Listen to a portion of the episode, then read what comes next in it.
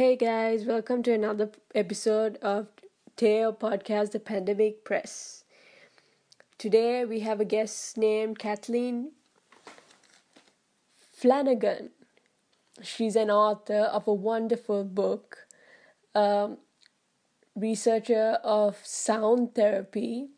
That's really interesting because she actually talks about her findings as well and how she has kind of cured the pain from cancer patients and even patients that have had an accident. So that was interesting. And uh, she also talks about um, her how she deals with mental health. Um, and this will be a really interesting conversation for all of you.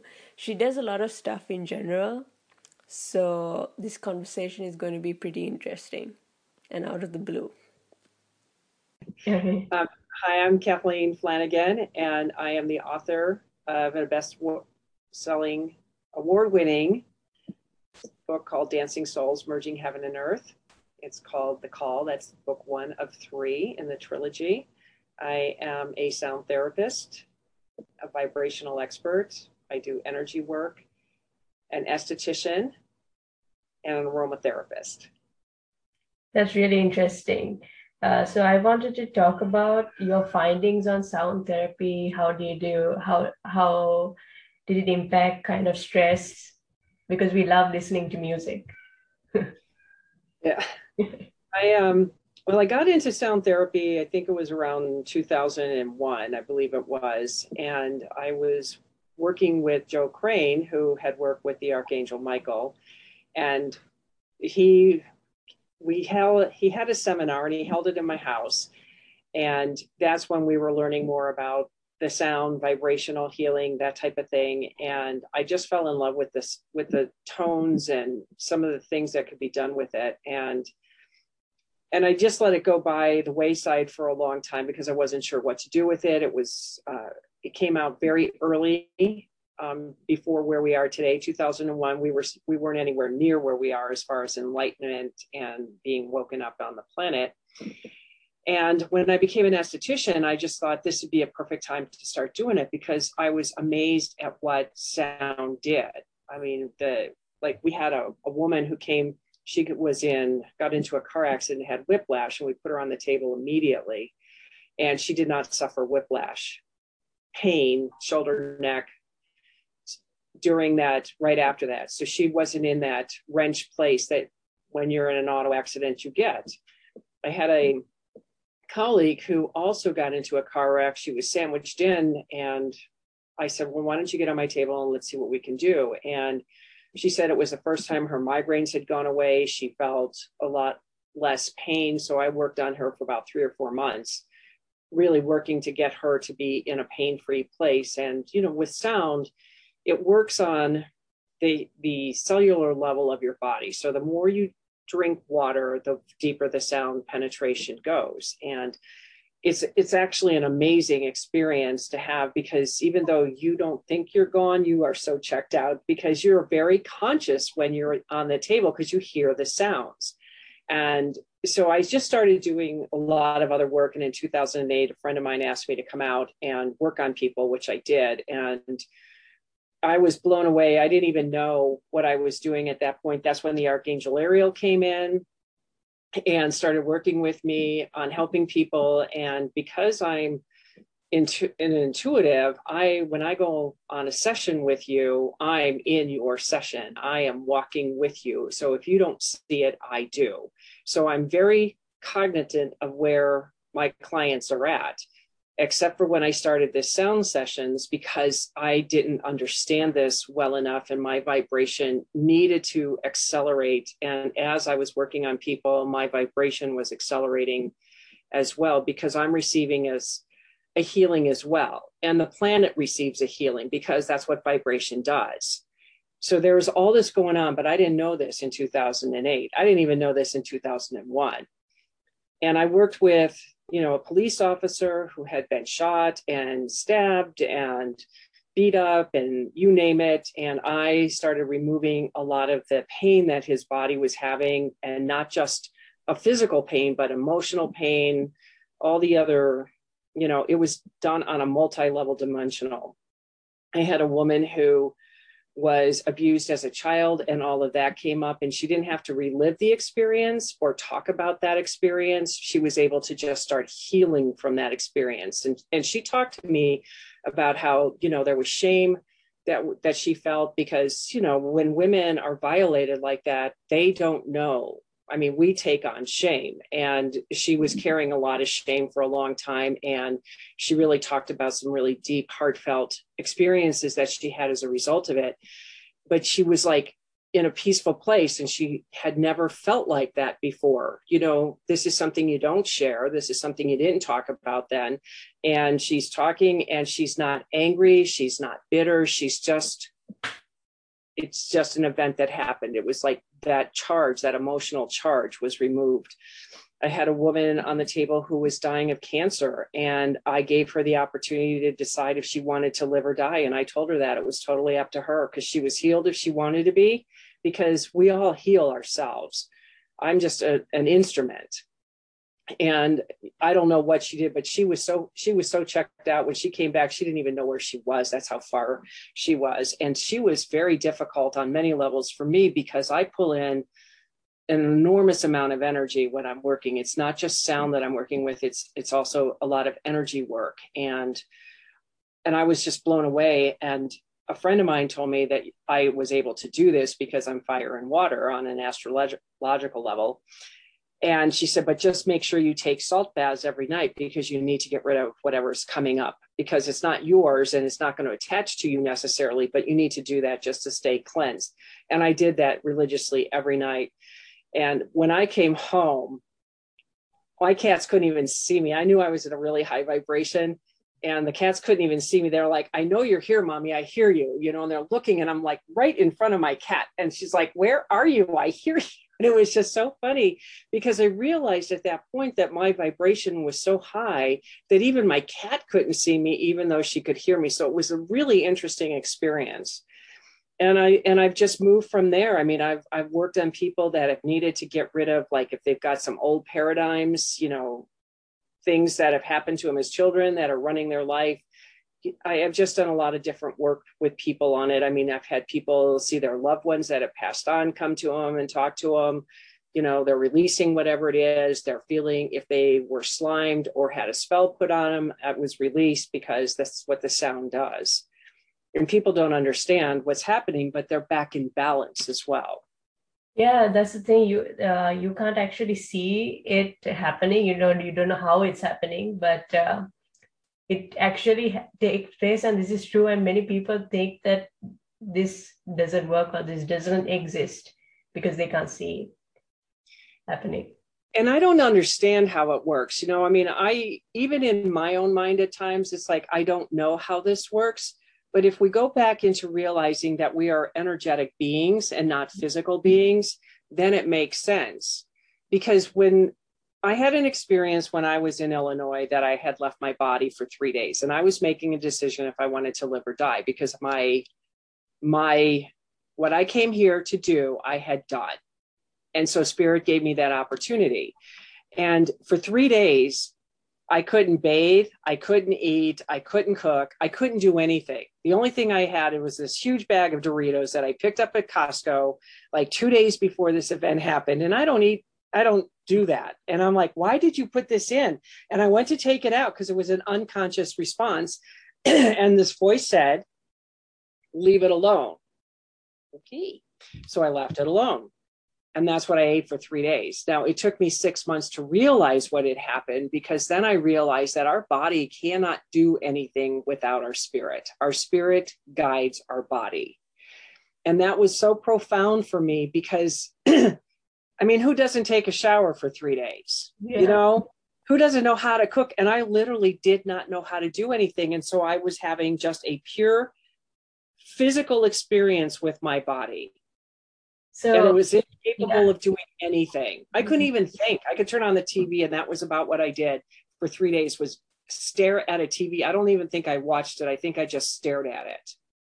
It oh, was I, I thought you were unconscious. Yeah. I thought you were unconscious because uh, I had this uh, incident where my grandma was uh, very sick. She had like to a bypass and she had like two strokes and uh, she was in the hosp- uh, hospital and then um, my dad uh, came and we were all there in hospital and she was kind of like unconscious uh, throughout the whole time. And uh, my dad just came um, held held her hand. I think it's because of his energy or something.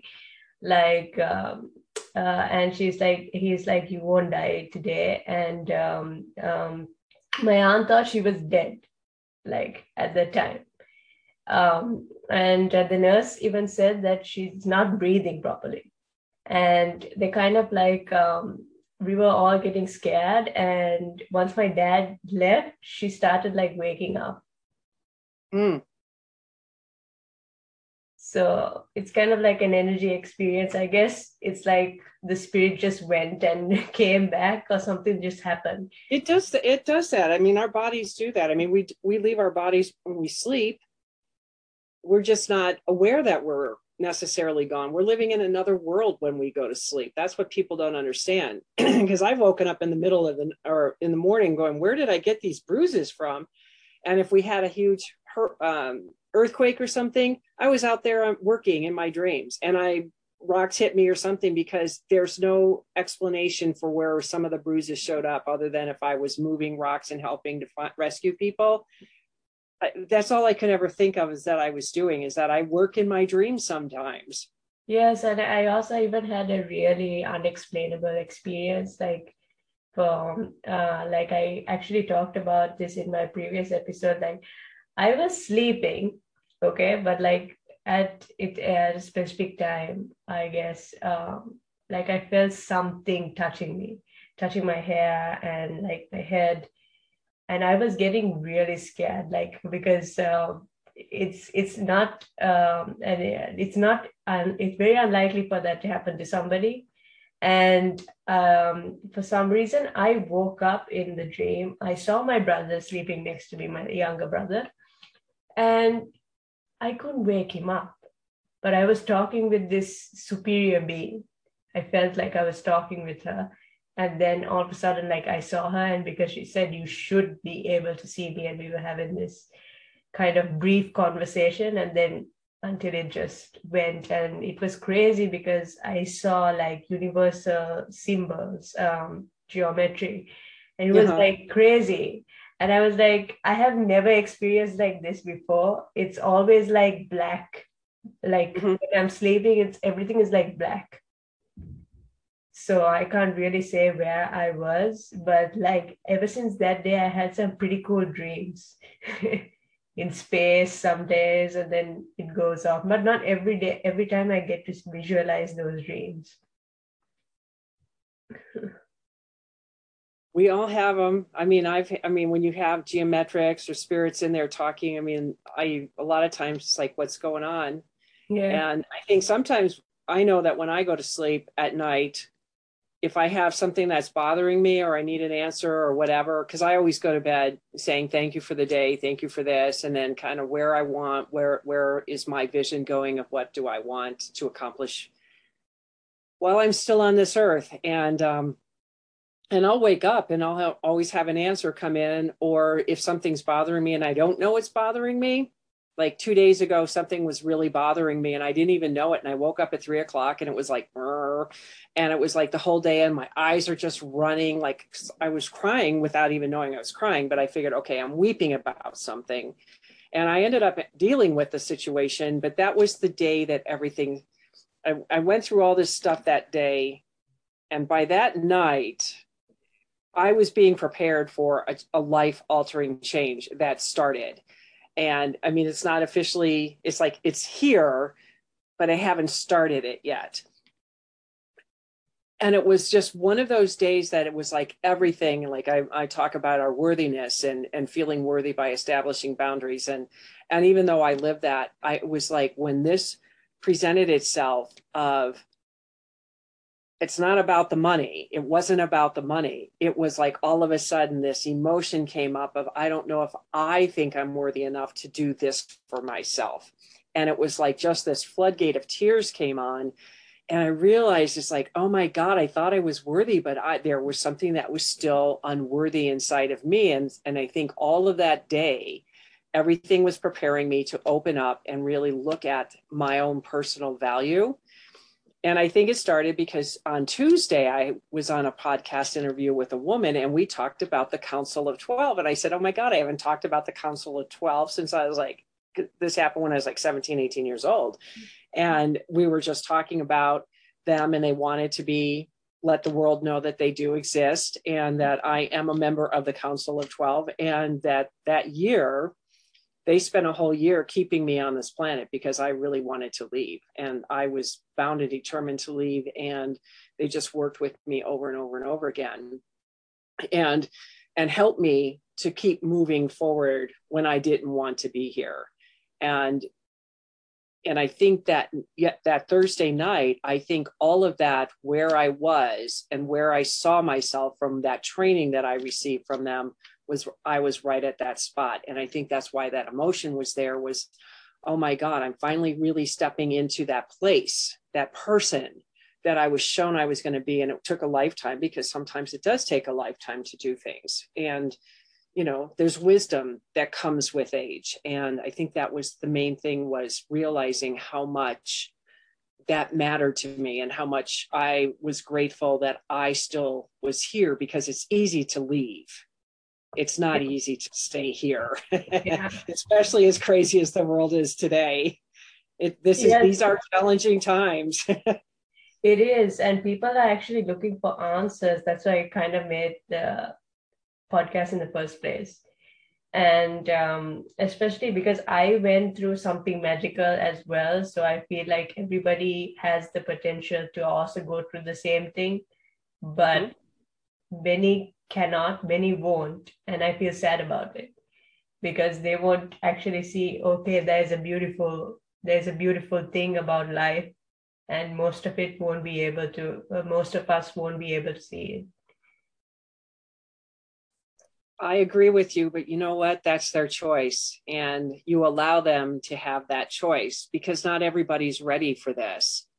And I and I've come to realize that. And if they're asking, then they'll have the answers and then they make that decision because waking up is not easy. Waking up is difficult, it's challenging, it can be lonely because you're stepping out of the matrix, so to speak Yes. And so when you're doing that, you're starting to look mm-hmm. at, you know, that you're more than just a human being. You're actually something bigger and grander.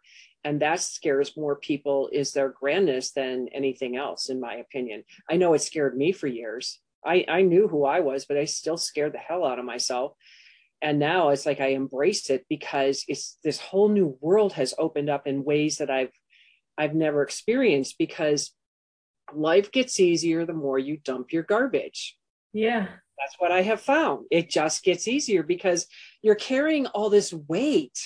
And when you start lightening the load, it's like things start coming towards you. And then it's, then what's the next big thing you have to learn how to do? Receive. Oh my God. I don't know how to do that. The law if you can't receive, yeah. you know, the, the law of giving and receiving, there's a reason why it's called giving and receiving. I can give and give and give, but if I'm not receiving, I'm I'm cutting my you know my face off or my head off. So you know that's a tough one to learn too is learning how to receive. Yeah so, that's the that's the hardest actually i think because it's easy to give like you give it like good. I think uh, most of the people have to realize when you're giving something to someone uh, some you have to have a clear mind like a and then you are giving it uh, to the other person in order to help them with something. That's why you give I think right. that's the mindset. If that's not there in the head, then you won't feel the same outcome. Yeah. That's what you think. yeah but like i feel like uh, sometimes giving i mean sometimes giving is not doing anything too yeah we I, have learned i've learned not to just help people because when you just go and help them you're rescuing them and that doesn't mean they want to be rescued yeah so i've learned that if you're not asking for help they'll watch you suffer because that's what you want and if and it's like well why aren't you helping i said because you didn't ask if you wanted help I would be here, but you're not asking. So I'm assuming you want to be in this yourself. And that's pretty much how spirit operates. They're not going to do anything until you ask for help. They're just sitting on the sidelines going, well, someday she's going to open her mouth and ask for help. But, you know, until then, we'll let her just be in her turmoil. And the minute you ask, they're right there helping you. So I kind of learned that in a, I don't know, intuitive way of just don't ask because you're, I don't want to rescue people. I don't want to enable them. And how many times have people yelled at me, Well, I'm not asking for your help. It's like, but you're struggling. I don't care. I can do it on my own. Okay. Yeah. So I learned. Yeah, we have that uh, kind of inner conflict that's uh, happening and preventing us from asking for help when we mm-hmm. The most. Yep. Because I mean, when I need help, I, I've learned to ask, Can you please help me? And then sometimes I get help, sometimes I don't uh, on the physical level. And then it's like, what part of I asked you for help did you not understand? Mm-hmm. Well, you're still capable of doing things all yourself all the time. And I'm like, I asked for help. That means I don't know what I, I need help. And, you know, and sometimes you just want to slap people when they do that because it's like, I'm asking. Yes. I don't care if I'm a capable human being. I don't feel capable. That's why I'm asking for help. Hello. Yeah. I, I mean, sometimes it's like just, yeah, it's like one person, one person cannot do a huge task. You need right. collaborative, and yep. yeah, to do it one task. Um, this is my biggest challenge because I have like I found my purpose recently, but and uh, that purpose requires uh, many people to come together. And i like they have to help me kind of like restructure the education system. So that's my challenge. That's my that's the biggest challenge for me because all these years i've only learned how to study. Mm. so yeah i have um, uh, I have actually tried earning. I started my coconut oil business, but um, currently moving locations to France. And now i want to start something bigger because i have this goal. And i, I feel like i need to do it that urge to do it. Just ask spirit for help. Just ask for the people to come in. I'm i'm doing something as well. It's it's i already know how to start um, businesses and stuff but this is a cbd business that i've that I've started and I just want this to work because it's I've had I've done a lot of testing. The products work amazingly. It's all about plant medicine. It's not about smoking pot or any of that. It's about taking away the shame and guilt that people have around buying CBD yes. products because there's a lot of shame and guilt because even though it's designed the cannabis plant is designed to help us with our endocannabinoid system people don't fully understand that yet because this is all new supposedly new. And and i just i just want people to not be in pain. And so it's like how do i bring something like this to market? I mean a little bit different. So it's like spirit is just like they're just providing everything like i know it's like please bring the people please bring the money bring this whatever it is i need and it seems to be coming because i'm moving in that direction my intention is focused and dialed in because it's for pets, vets, and the chronically ill. Those are the people that I want to target because those are the people that don't want to take pharmaceuticals all the time. Our pets are defenseless unless we help them because sometimes I think our vets are don't know much and I know that because I've dealt with some sick cats. And and I just want to help them, you know, and that's the main thing is we shouldn't have to live a life in pain so yeah. as long as I'm moving forward and my intention and focus stays clear, things start moving. So just trust, trust what you're doing because it's there. Yeah, it's there. And I wanted to ask you which frequency of sound works best with healing? Say that again. What frequency of sound works best with healing? You know, I haven't really looked into that or tested that. I probably should do that a little bit more into that because I haven't really, because I've been so focused on getting this company launched that I don't, that's a really good thing to look into. I'm going because, to do yeah, yeah, because I had that. Because I think, yeah. yeah, because, you know, we have physical, because the forks that I, the tuning forks that I work with, we have a physical set, I have an emotional set, and I have a spiritual set. And they're on, um, the um, Selechia.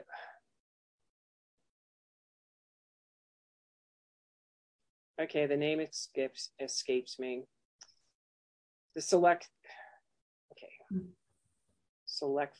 I can't. Okay, I, will come up with the name. I can't seem to get it out of my mouth right now, but it's a higher vibration. It's not the vibration that we listen to our music. It's that next level up. It's more of that spiritual level. Silvecchio, I think it is.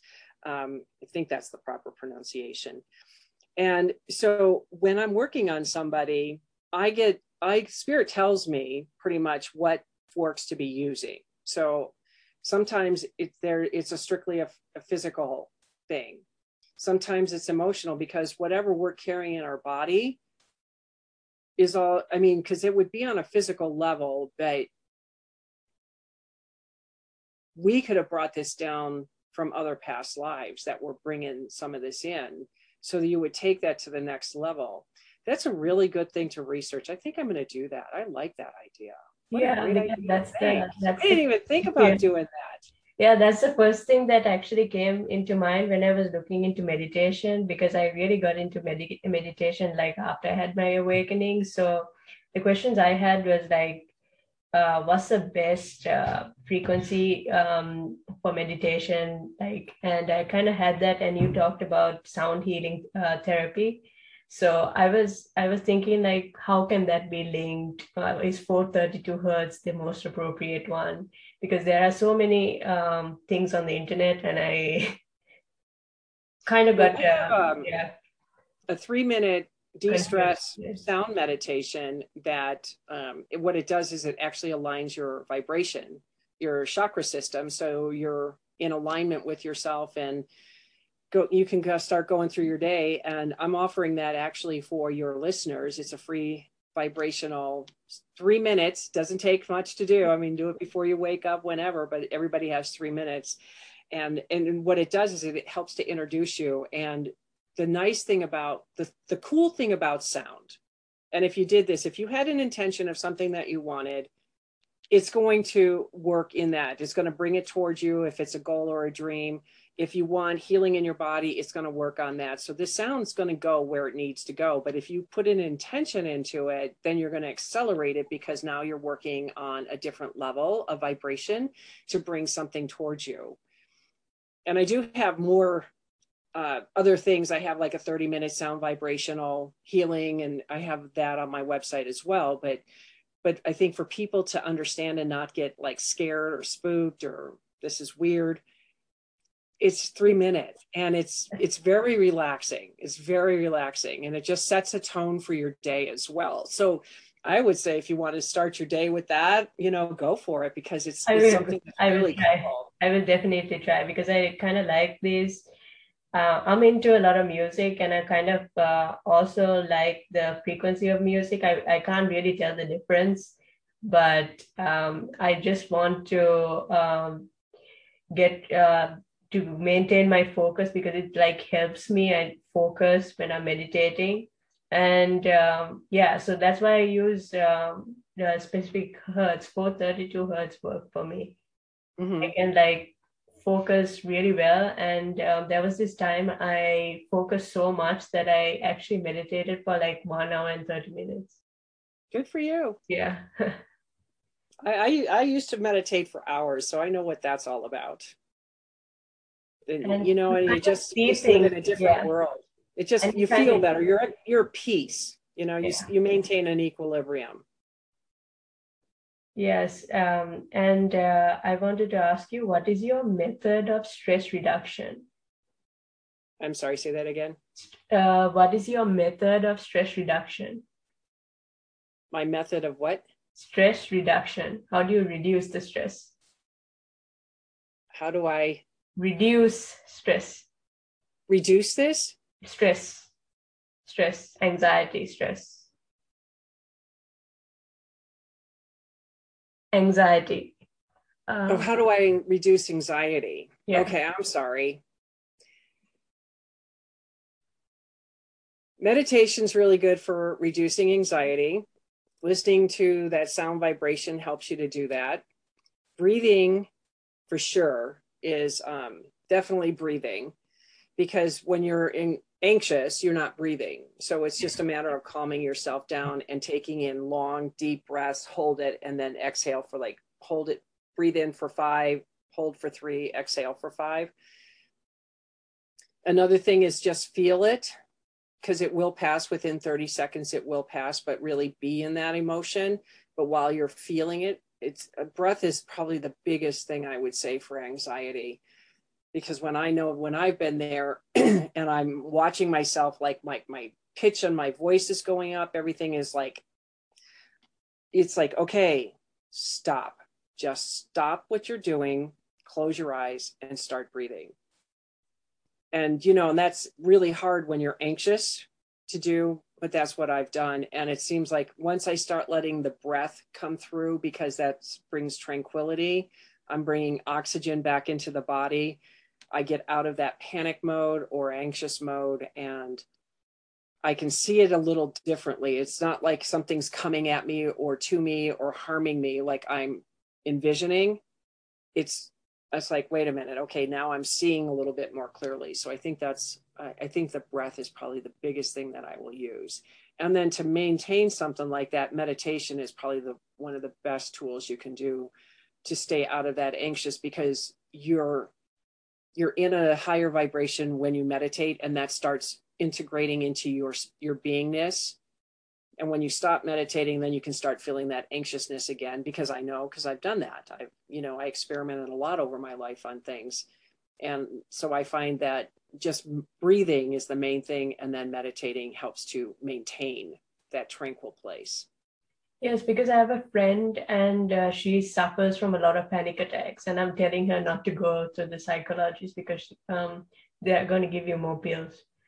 And yeah so what's he anxious about? I mean, he's got to look at, and if he really wants to heal that, then he needs to really look at what's what's being triggered. When it triggers, what's he thinking about? What's his what's happening in his life at that moment? Because there's something on his inside consciousness in the unconscious level is coming to his the forefront to be looked at and instead of reacting he just needs to breathe into it and then i would say at that point just be calm close your eyes and ask, ask, yeah. what is this about? Show me what this is so I can change it and understand it or whatever. You know what I mean? Yes. Ask I the body, like, the body I, will yeah. tell you. I feel like uh, she doesn't do that uh, more often, and like she gets stressed about like like life um, life situations in general. Like whenever there's an exam, like and these are like medical exams, so I can understand um, she would get like panic attacks and uh, she would she wouldn't even leave the house because she feels guilty if she's not studying. And uh, she doesn't want to even do the uh, chores in the house because she's afraid of losing time. And still she has these distractions as well. And then her heart kind of races like more than a normal person. And i keep on telling her that you need first of all don't take it into your head so much. It's like everybody's doing it. Everybody's capable of, uh, capable of handling life. You should you should uh, like i asked her to challenge try to challenge herself. And um, the thing is that instead of always being scared of it because if you're always being scared of it you're not allowing yourself to grow you know?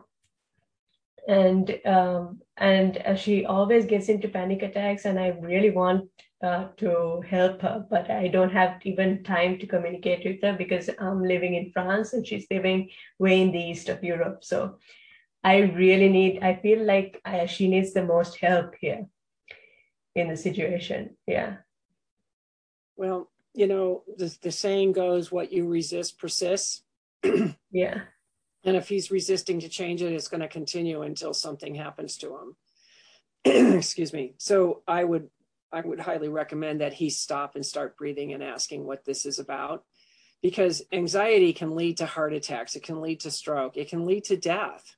I mean, I don't care how old or young you are, it can happen because that's that's a tremendous amount of cortisol going through the body.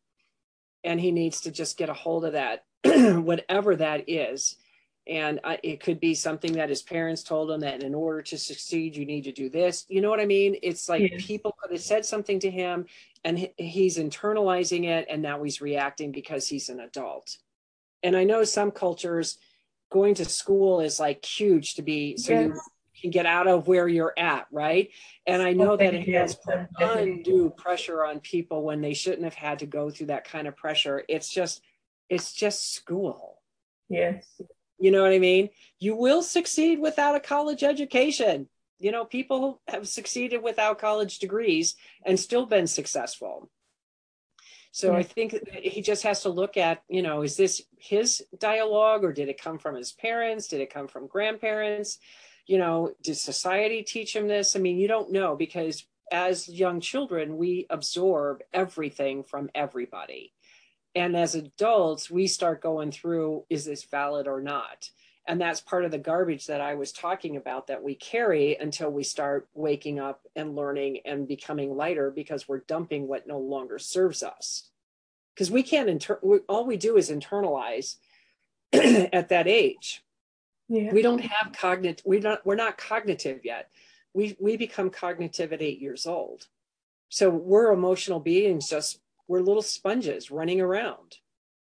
And so when you really sit down, when you start on your spiritual path, when you sit down and start looking at like how what's running your life, which is all that spiritual stuff, I mean all the unconscious stuff, and you start facing it and looking at it, that's when you start realizing this doesn't serve me. and that's what I think that he needs to do or probably should do if he wants to in order to get rid of that undue stress because yeah. he's not having fun. Yeah it's building up and building up and building up and i don't i don't want her to like feel the same way. She should like upgrade from that situation and she's really going into a more tougher area in life. So i was like it's not going to get easier from then. It's going to get even harder and you need to recover yourself in order to face the even bigger challenges that she's going to face in the future. Yep. Yep it uh, is time. Yeah. It is time because it will get worse. You know, it will. And I, the first person I'm going to recommend your sound session is her, actually. okay. yeah. Because I feel like she needs it. And um, another question I wanted to ask is how has artificial medication emerged and hidden the functions of like alternative medicine? Okay how has how has artificial medication emerged and hidden the functions of like alternative medicine? And what do you mean by artificial medicine? It's like uh, pharmaceutical uh, products. Okay so it is pharmaceuticals. Yeah. well i don't get into pharmaceutical medicines. I don't buy them unless it's a life threatening situation. And yes. that's the only time I would ever think to take it for myself. And I've been in positions where I've been in life threatening that I had to take it. As far as um, I believe that I'm in control of my body, I'm in control of my health. I know that, and I and I can say that because um, I was a migraine sufferer and i really studied what my what caused migraines and i worked through all of that and then i still had migraines after i worked through all of it. And one day and i took i took a, a medicine one time for migraine because i had it for like five days and i didn't stay home. I went actually went to work and i finally called the doctor and says please give me something Because and it was the first and only time i ever took medication for that and and i and I wouldn't take it until I got on the bus because I was an hour from where I worked. So I took the bus into work and, and I read all the contraindications, all of it. And I was like, I'm not taking this yet. When I took that, by the time I got home, I could barely get off the bus because I was so exhausted because I hadn't slept for three days. And I could feel my the blood vessels dilating, like the blood was finally getting back into my brain. And I barely got home. Thank God I wasn't far from home. And I went to bed and crashed. And I said, I'm never doing that again to myself because it, it was more frightening for me to be in a position where I wasn't capable of being like safe. Because you know driving at that point was not smart. And i so what the let when i got the last migraine i got i was in bed and i asked my body what is this about? Because i had nothing else to know why i was still getting migraines. And what i had done is i had asked my body what what's what is this why are you doing this and my body responded because you asked me that anytime that you got too close to the light that you, I stop you. If I wasn't laying down, I would have fallen down when I heard that. And I said, Well, thank you so very much for taking care of me. I really appreciate what you've done, but I'm okay now. I don't need your service anymore. Never had another migraine. Ask your body. Yes. Your body will tell you. I could always tell my doctor, like, when I was going through a divorce, my thyroid was going off the deep end. And what did they want to do? They wanted to cut it out. And I said, You're not cutting out my thyroid. Because I did a lot of research on how valuable that gland is for us. And I'm like, Oh, yeah, that's what I need. And I'm not going to be on medication the rest of my life. So I fixed my thyroid. I just started researching what alternatives I could use, which was kelp was the one that worked the best for me. And I just worked on it and I got rid of the stressfulness in my life and and I don't know what kind of medication they had put me on at that time, but I kept saying we have to reduce it. And every time they did my blood work, he says, How do you know what's going on in your body? I said, Because I ask and I listen. And when I finally was, I said, I'm back to where I'm supposed to be. And he ran the last blood test. He wouldn't give me a clean bill of health because my thyroid was above five. And I said, But this is where my thyroid lives. I'm normal. We're done yeah. and I never saw the doctor again. So I think when you ask your body, because I, you know, I always know something's wrong, I just don't know how to fix what's wrong. And then once I know what it is, then I can research it and then take care, find alternatives because alternatives are the things that have helped me more than pharmaceuticals could ever. Yeah, because you have like side effects. And I wanted to ask you about plant medicine because that's also um, that's also kind of risky for me. I don't know. I have never tried plant medicine. Um, what was it? Plant medicine. Black Mason. Plant medicine. Oh, plant medicine. Yeah. Yeah, your plant medicine would be like your kelps and cannabis is one of them. Um, CBD, not cannabis necessarily, but CBD. Yeah. Because it works with the endocannabinoid system in our body and in our brains, and it's it's amazing. I mean, if you want to be start reducing anxiousness in your body, CBD is an amazing product to work with because it does. It just calms you down. You're not getting high off of it. And for me, like essential oils are plant medicine, herbs are plant medicine, and all of those things. I mean, you have to give yourself time when you're dealing with something yeah, like that. I, I eat a lot of spice, spices. Yeah. I put a lot of spices in my meals. Like oh uh, yeah, oh definitely. I mean, I've always cooked with spices. Yes. Uh, you know, now I'm I'm working on using more of um, when it's live, not just dried spices anymore. If I can use live, I'm doing that, and I've noticed a difference in the way the food tastes when I'm using live herbs in my my foods. So it's it yeah all that stuff is really good for you. I mean, there's a reason why we're supposed to be eating a lot more plant-based foods because that's plant, that's plant medicine. Well, like there's there's also a debate about cannabis because um, you need you can get high off of cannabis as well. And no, you don't get high off of cannabis. I mean, of the marijuana you do. Yeah. Because it's got the THC, but when you're doing um, CBD, you're taking a constituent out of the plant. So you're not getting any THC levels. It's all CBD, CBG, CBN, you know, whatever you're choosing to do if you're going broad spectrum. If you do full spectrum, you've got the THC, you're taking in the whole plant. But when you're just taking CBD, you're just taking a one piece out of the out of the plant. And that's what and that doesn't have any of the the delta 8s in there that's going to cause the um, high. Okay. It just it just it removes pain. It's amazing how fast it can remove pain. It brings it's like a painkiller, yeah. Yeah, it's hmm? like a painkiller.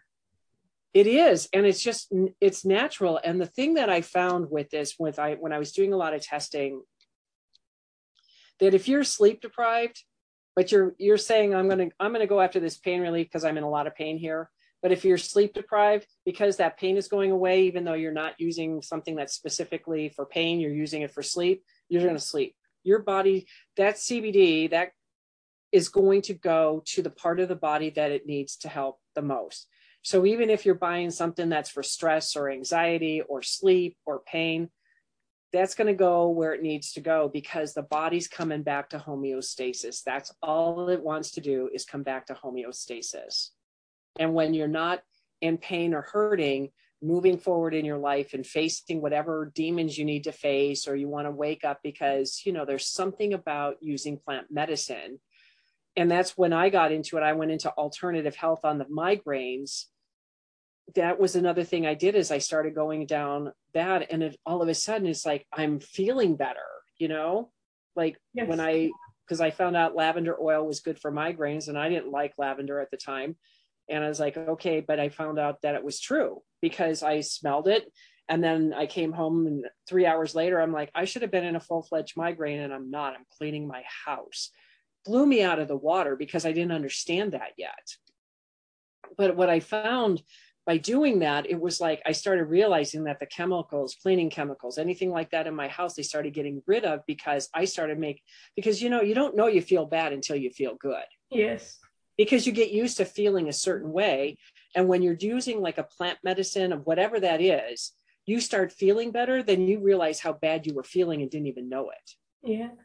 And I and that's what that's the benefit of plant medicine is that you feel like you're becoming more whole and complete rather than like broken yeah so uh, that's really uh, you actually told me the difference because i was getting confused with actual drugs and some of the plant medicine because they normally they are, the news kind of um, make you scared or to not take them or like not try them. And yeah you're kind of in the middle of those type of situations. So don't listen to the news. Yeah. listen to your heart. You you know you know and you have to give your power back to you yes and that's and that's the main thing that i've because you know when i started aromatherapy 10 years before the world got on the bandwagon I had so many people. there I mean, they were kind of waking up but not knowing that. And then, you know, if there was a newsreel or something about St. John's wort, and I had St. John's wort on my table, people were like, "Oh my God, I just saw this on the on TV last night when they were trying to introduce alternative medicine," and and it was like cool beans. But you know, that's the, that's the whole thing is that I just I just tune out the news. I don't listen to it. I, I get enough news every day. I don't need to sit down in front yeah. of the booth tube and watch it because it's all negative and I don't believe half of 90% of what they're saying is all skewed to whatever they're trying to yes. fear based. And I'm not into it because that's not my world. And I don't believe this world is that. I think we can have an amazing world if we, the people, come back in and start dialing in and focusing on ourselves, each other, and supporting each other instead of thinking everybody's out to get me. Yeah.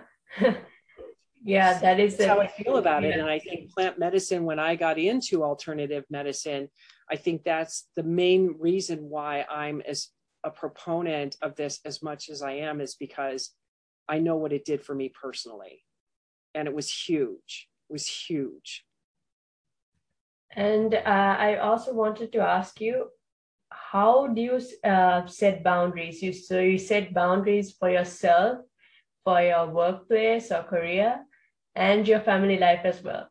I am struggling to put the boundaries in my family life. It's I, I think I can do it for myself and my career. The moment is that you know you you you have your family, you forgive them the most the most number of times, and it's so difficult to actually put boundaries. Yeah, Yeah, well, you have to set boundaries because you think you're worthy. That's that's when I started setting boundaries. It's when I started feeling that I was worthy and I had a value. And if my family, I don't talk to my family anymore. That ended a long time ago, um, and that was because I was setting boundaries and I was walking away from them, and they were just trying to be that crap in the bucket and keep me down and low and shallow like they were.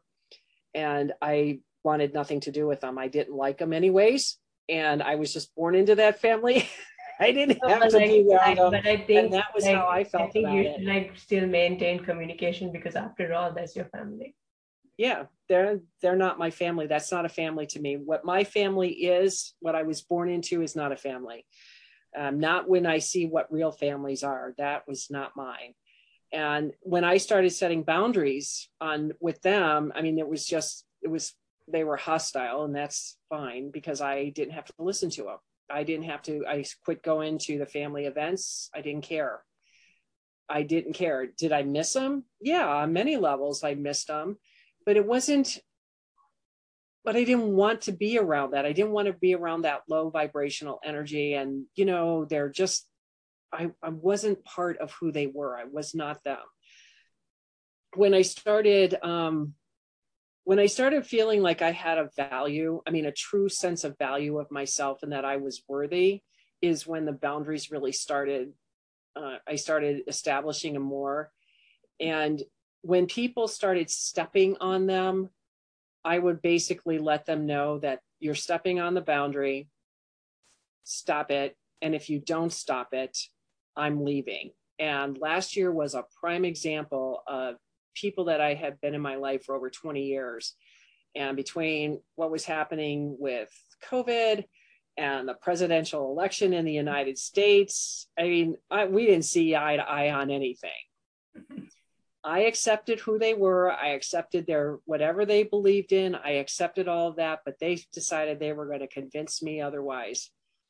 And I finally put my foot down and said, I'm going to tell you how this is going to play out now you can have your beliefs. You can believe whatever you want. You can do whatever you want but you do not have the right to put that on me. I do not believe in what you say. I do not agree with anything that you say. And if you can't respect me enough for my difference of an opinion and you can't rise above this then we don't need to be friends anymore. It was amazing how fast they stopped. Mm-hmm. so it's because i had to stop it you know, I mean, I'll be pushed to a certain point, but now, oh God, not anymore. Right now, I just watch my mouth go some days when people are really put over, you know, pushing. You know, I've had, I, I call them little 20 year old twits. I've had them, you know, in my aesthetic business saying, doing stupid things and getting their boyfriends after me. And I'm like, do you talk to your mother and grandmother like this? You know, and I basically let them know or I'll hang up on them because it's like, first of all, you're not worth my time and energy you're you're a 20 year old twit who doesn't know anything. I mean i've been 20 so i understand how much you don't know. But i never treated adults with the lack of respect and discourteousness that you know they they teach. And it's like well you're a business and you have to do that. I said oh no. No i don't. See i have the right to say i don't have to serve you.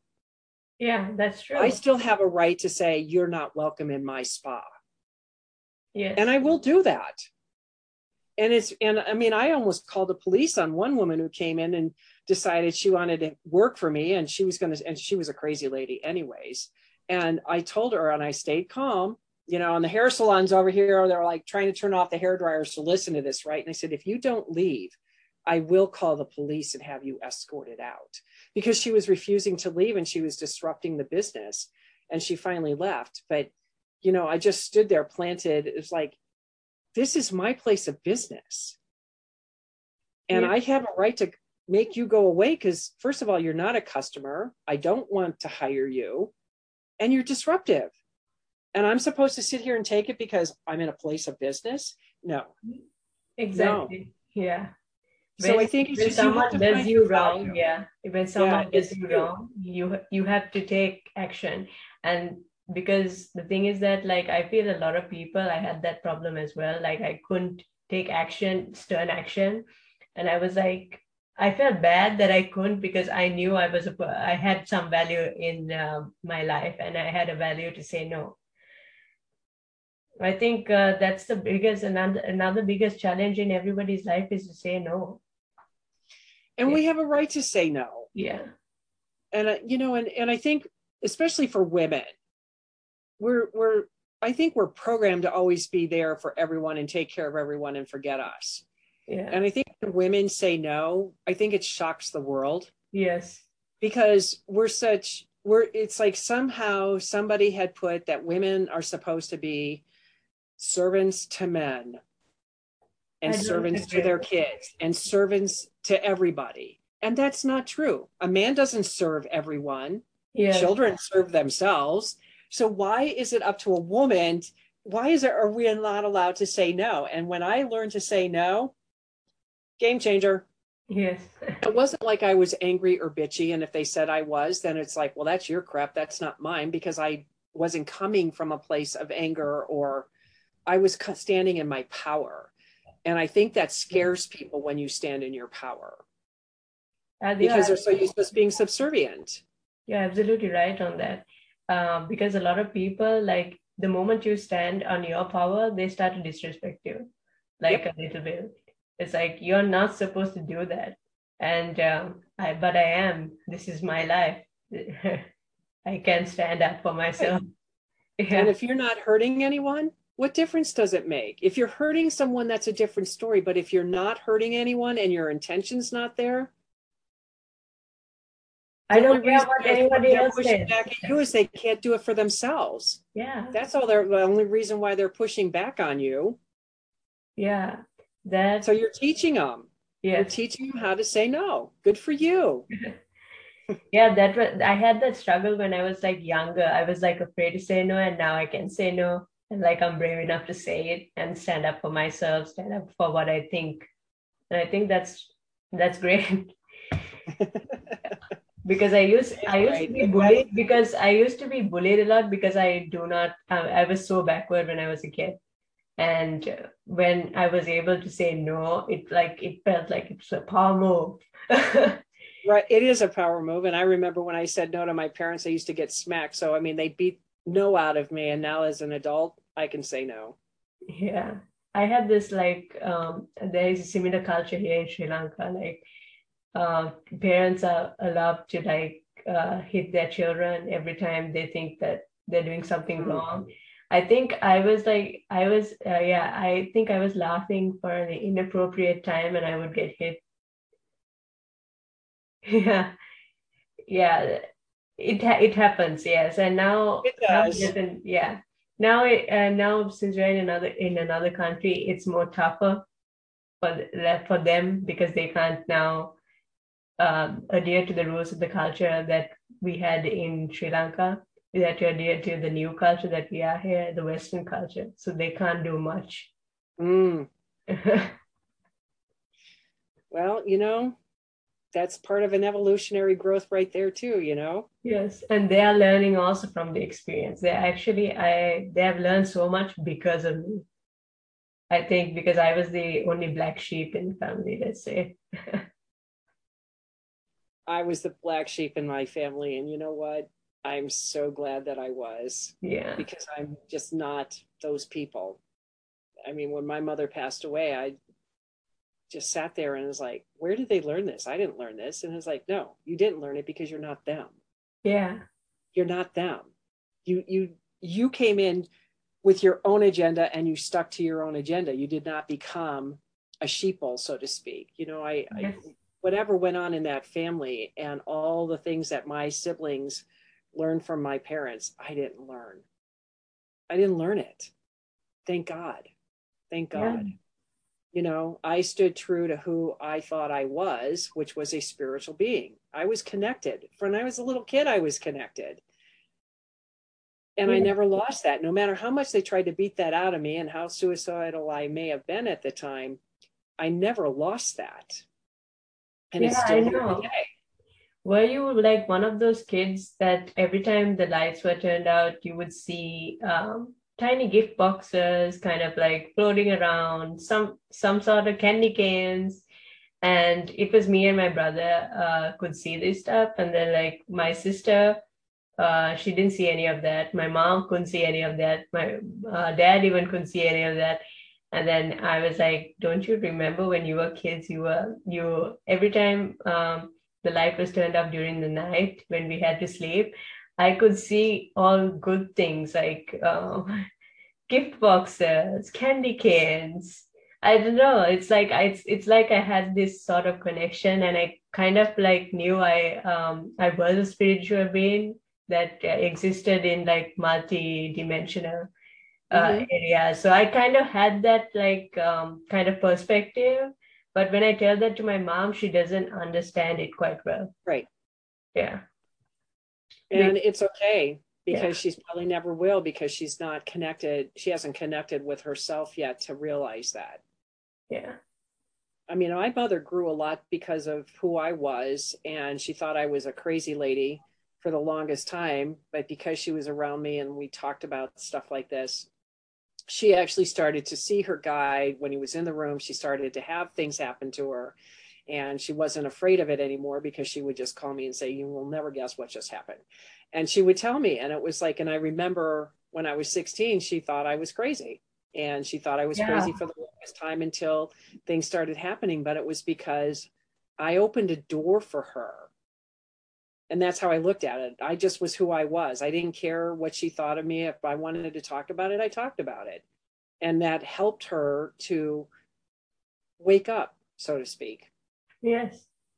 I think uh, like I told uh, my closest friends about it. I like I think my mom is also learning in some sort of way so that's good but yeah I, I i keep on telling her like sometimes i feel like i'm the older person and she's the younger person. Like i could be a grandma. There could be yeah. yeah. I could There's be a grandma sometimes sure. and i could be an annoying grandma. Like i could picture myself as an annoying grandma. Just in yeah. a different age. That's true.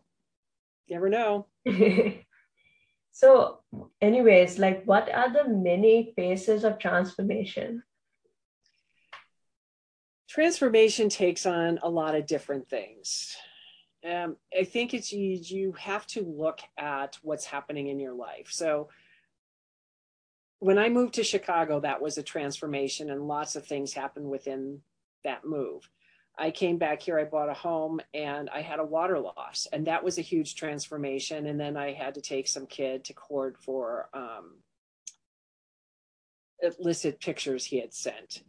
And that was part of a transformation within a transformation. And the way I look at it is everything in your life, if as long as you're not in like the rut, a lot of things can be a transformation. You know, so I look at I had a I had a seven month old kitten. This is part of how I got into the CBD business. Um, and he died of leukemia at seven and a half months old. That was a huge transformation. I mean, it just broke my heart. And this was right in the middle of COVID. Okay. This is when COVID started. And, you know, the depression and the pain that I felt. And it was all about opening my heart and then trying to find a kitten to replace him. Well, we ended up getting two bonded kittens at that point. And then I had an elderly cat who was going downhill. I mean, it was like, this is all transformation. And what is this? This was all about my heart, you know, and just the missing of what an animal, I mean, eh, because animals are mean something to me. And that was a transformation of that. And now one of the kittens, she's got an autoimmune disease. Well, what am I doing? I'm going to work with that and make sure we can get it to go away. So, do I understand why I've been around all these cats and have put down three cats in a year? No, not fully.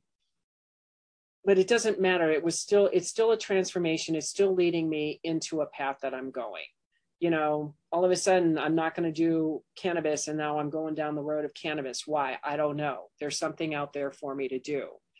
I have a big dream of things that I want to do, and this is just a stepping stone. And I look at so when things are happening in my life, it's not why are you doing this to me as a victim? It's what am I to learn from this? You know, and what was interesting on the bonded cats, this came two nights ago too. Powerful. Having bonded cats, anybody who ever separates a bonded cat, I think should be shot because there's a reason why they're bonded. and watching bonded cats is one of the most amazing things to experience. And we have a male and a female, and the female is like fearless, right? She's just yeah. this, I'm going to take over the world. And the male mm-hmm. is, and he's like twice her size. He's our biggest scaredy cat, and he's the most loving, gentle cat on the planet. When they were babies, we had to take them to the vet, right? So we got Grace. She's back in the corner of this carrier, and Shadows in front of her, protecting her. She's terrified. He's like with these big eyes, like scared out of his mind, but he's going to protect his girl, right? Yeah. But what I found on Thursday, I realized this is how people, humans, are supposed to be like married couples, where, you know, they're so independent of each other and yet they're so bonded to each other at the same time. Like he's there to protect her and all of this, and she gets to go off and do her thing. And I realized it's like, this is what and i have this in my life right now too so this is what's really cool about this realization this is a transformation again this is another face of transformation and i and i sat there and went i have been looking for a man who will allow me to soar kind of like how shadows letting grace soar mm-hmm. And he's holding the space for her to go off and be this wild girl you know because she uh, she goes on adventures and shadow just sits in there and just keeps an eye on her and all this. I feel like I'm like I feel yeah, like so, I'm a wild girl too. Yeah. So so I have this man who's helping me. He's just he's very grounded. He says, I will step in front of a bullet for you. And I was like, Well, I don't want to live without you, so you can't do that. you know, it's like we'll die together kind of thing, you know, it's like one yeah. of those. But what I realized is that the more I surrender to the way he is, the way I watch my cats, is like what we are that I, the more I surrender, it's not him, it's me. This is all about me because this girl has fought this every step of the way. And he's like, I know, but why do you do that? He says, because every time I've had a man say that they were going to do this, they never did. And so this is like the first, and I'm seeing this, and I was like, wow, this is what like watching bonded cats is letting me see how we humans should be, where we're allowed to express who we are, be individuals, but we're there to take care of each other because these two cats really do take care of each other. And Gracie, of course, I got another male cat. So she's like, I got two boys, you know, and she tortures both of them. And Shadow's like, yeah, whatever. I don't care. He doesn't, he doesn't care because it's like, I know I, you're mine. You know, it's one of those, there's that sense of um, security in, yes. in their bondedness. And I think that's so amazing to watch and that was that's another huge transformation because it's a transformation for me of where i want to go and what i've always envisioned but i never knew what it looked like so i have bonded cats i'm like why do i have bonded cats all the cats i've had in my life i have never had bonded cats i have them now because i was ready to understand what bondedness mean you know so i look at things like that it's not i'm just like it just happened no there's a reason mm-hmm. these two cats came into my life and and Gracie was the one who who came to me because we were going for one cat. I said, We're only getting one cat. I'm not going to get two. And I knew, and I knew beyond a shadow of a doubt, I knew I was coming home with two cats. And the only reason I knew that is I didn't understand it. But when they, when we went to the shelter, she said they're bonded. We were not coming together and, and watching a way animals bond. It's just like there's, I mean, humans can do that too, but we have so much garbage that we're carrying. But if we're working on our own stuff, then I think that draws the bond to a couple even stronger if they're working on themselves first. And then it, it, it shows in the relationship. It's when yeah. one doesn't continue to grow, is when the separation occurs. Yes. And these bag, uh, baggages are often baggages from the past, right? Yep. Yeah. We have yep. that. Yeah. We uh, like I I was in this kind of recurring circle, like just thinking about the past like continuously, and um, I got out of that rut. Luckily, and then when I got out of it, it's like um, there were knots in my head just sort of like untying itself. That's how it felt. yeah. Yeah. I can see that. I've done that where you just feel like you just unplugged. Yes. Yeah. it feels really good. And um, uh, about your book about soul um, evolution, can you please explain that? Yeah. Um, well, it's basically the book is written is what our all the masters went through when they were waking up that they transcended their humanness but they're still human and this is what it entails of waking up and a lot of it is the self-talk it's the dialogue it's the garbage that we've been carrying around for lifetimes and it's remembering who you are and what that entails as far as going through the change. And this is the beginning phase um, book one is the beginning phase. And then the second book primarily is really truly walking through the dark night of the soul where you're really in it. And it's and i talk a lot about the head trash you know what what am i thinking? How am i feeling? What's what is it that i want? And how we kind of talk do our self talk while we're transitioning. And then the third book talks it's about the whole the whole issue is my mother passed away during that. And so there was a, not a section of grief but it was grief. And there was a lot as far as how this whole book tied together as far as what the waking up process is and the evolution of a spirit.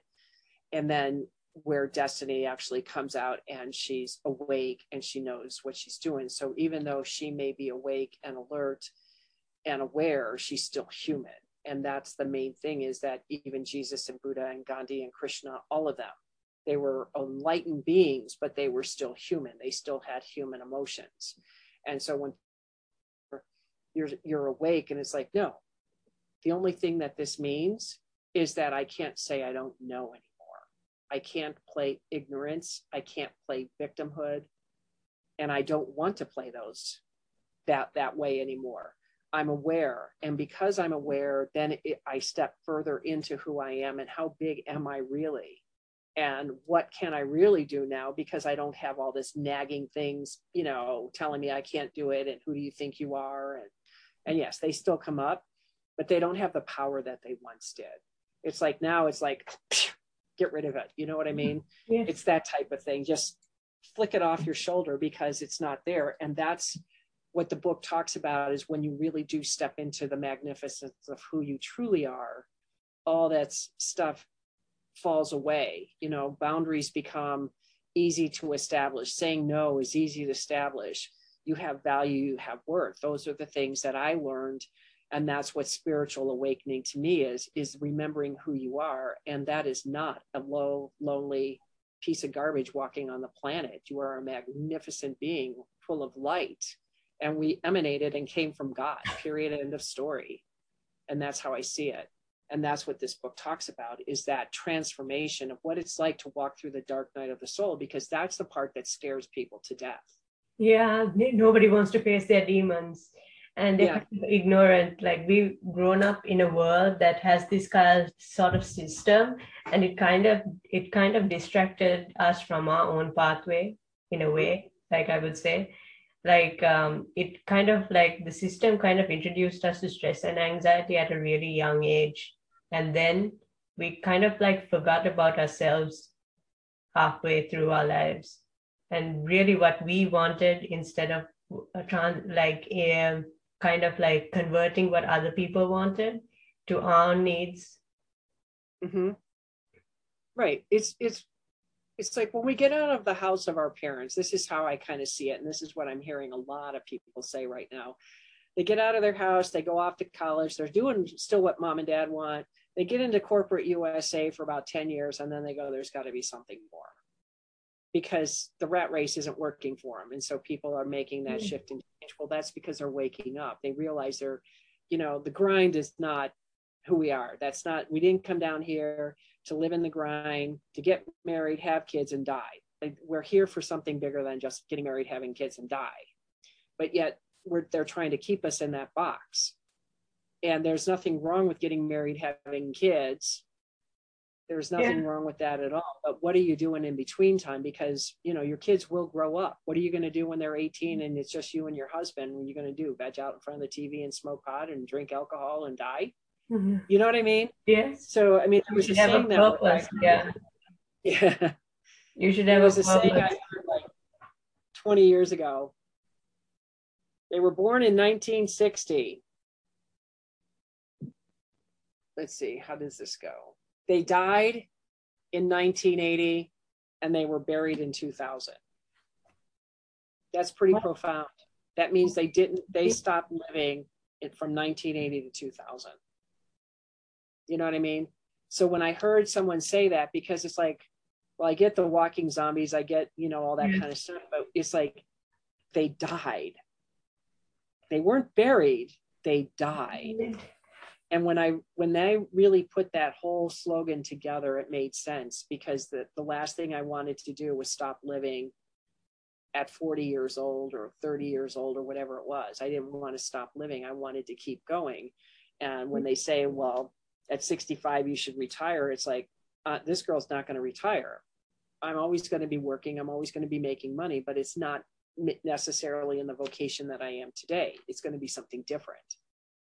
But, you know, I'm not going out to pasture unless I want to. You know what I mean? I mean, it's like society says, well, you're 65 and you should die, and you know, you're done working and your usefulness is gone. And that's not true. That's not true that's at all. True. That's just an idea given to us and incorporated in our minds. Exactly. But, but it's not true at all. Like you it, you decide to do what you're going to do with your life. If you want to work to the end of your life, that's up to you. I I also want to work um, towards the end of my life. I don't want to retire because when I, I think when I retire, like I'm giving ha- up half of my life when I could do my purpose as well, continue on with my purpose. Exactly. I mean, I feel freer now because now you have a knowledge base when you're at that age where like you the world is your oyster do whatever it is you want what is it i mean if you want to mm-hmm. go and play you want to try something new? You want to start a business? I mean do you want to i mean who's to say what it is you want to do? But why because i know people when they hit 65 i know somebody who just died because he had no outside interest in anything. His whole life was about making money supporting his family which his kids were grown and he had nothing. At 65 he had nothing and he died. Yeah. Because he had to retire and you're like but you're a young man at 65. Yes. you know what I mean? Yeah. And I, it was, to me, it was sad. It was. And, you know, and I've seen people like that. I've seen a lot of people like that that didn't have anything other than work. And when they stopped working because they never gave themselves permission to do other things, and it's like me, hell, it's like I'm probably going to take piano lessons eventually because I got the piano, just haven't sat down long enough. I'm going to go back to ballroom dancing. You know what I mean? There's like lots of things that I intend to do that's going to keep me young and active and my body healthy. So if I fall, I don't break my hip, so to speak. Yes. it's uh, it's really encouraging to hear this especially during the pandemic everybody is now at home and they're listening to and uh, trying to understand what this kind of world is like and how it's functioning. I don't like the uh, world and how it's functioning. I i think i think everybody should have their own ide- idealistic view and go for what their heart wants not what another person wants. Exactly what their own heart wants yeah. And some people are doing that and some people haven't changed. You know i see both I see both in the world right now. I see it um, surrounding me actually, like with my friends and stuff. Like I feel like they're missing the point still. They're young. yeah. Young. You're waking up. They're not ready. They will when it's time. You have to trust that. Yeah. You have to trust that. Thank you so much, Kathleen, You're welcome. for Thank this uh, podcast yeah. I had a really uh, i felt like i really had a very enlightening conversation with you. And yeah it definitely brightened up my mood. And i could tell that you have like you have uh, such a high vibration because i i feel i feel incredibly positive uh, positive like talking with you. Thank you guys for listening. Um, this is teo podcast the pandemic press season one, and I'm your host Rashni Hevawasam. Hope you enjoyed this episode today, and we'll see you next time on Teo Podcast, The Pandemic Press. Uh, we are available. Uh, we are available on any device. Um, you can find us in iTunes, Spotify, Amazon Audibles, um, and so many um, podcast websites where easy to find. And also, we have a YouTube channel called Teo Academy, and I also released the book. You can now order the my book from uh, Amazon. It's only nine ninety nine euros. It's called Unveiling the Truth Behind Catherine's Destiny.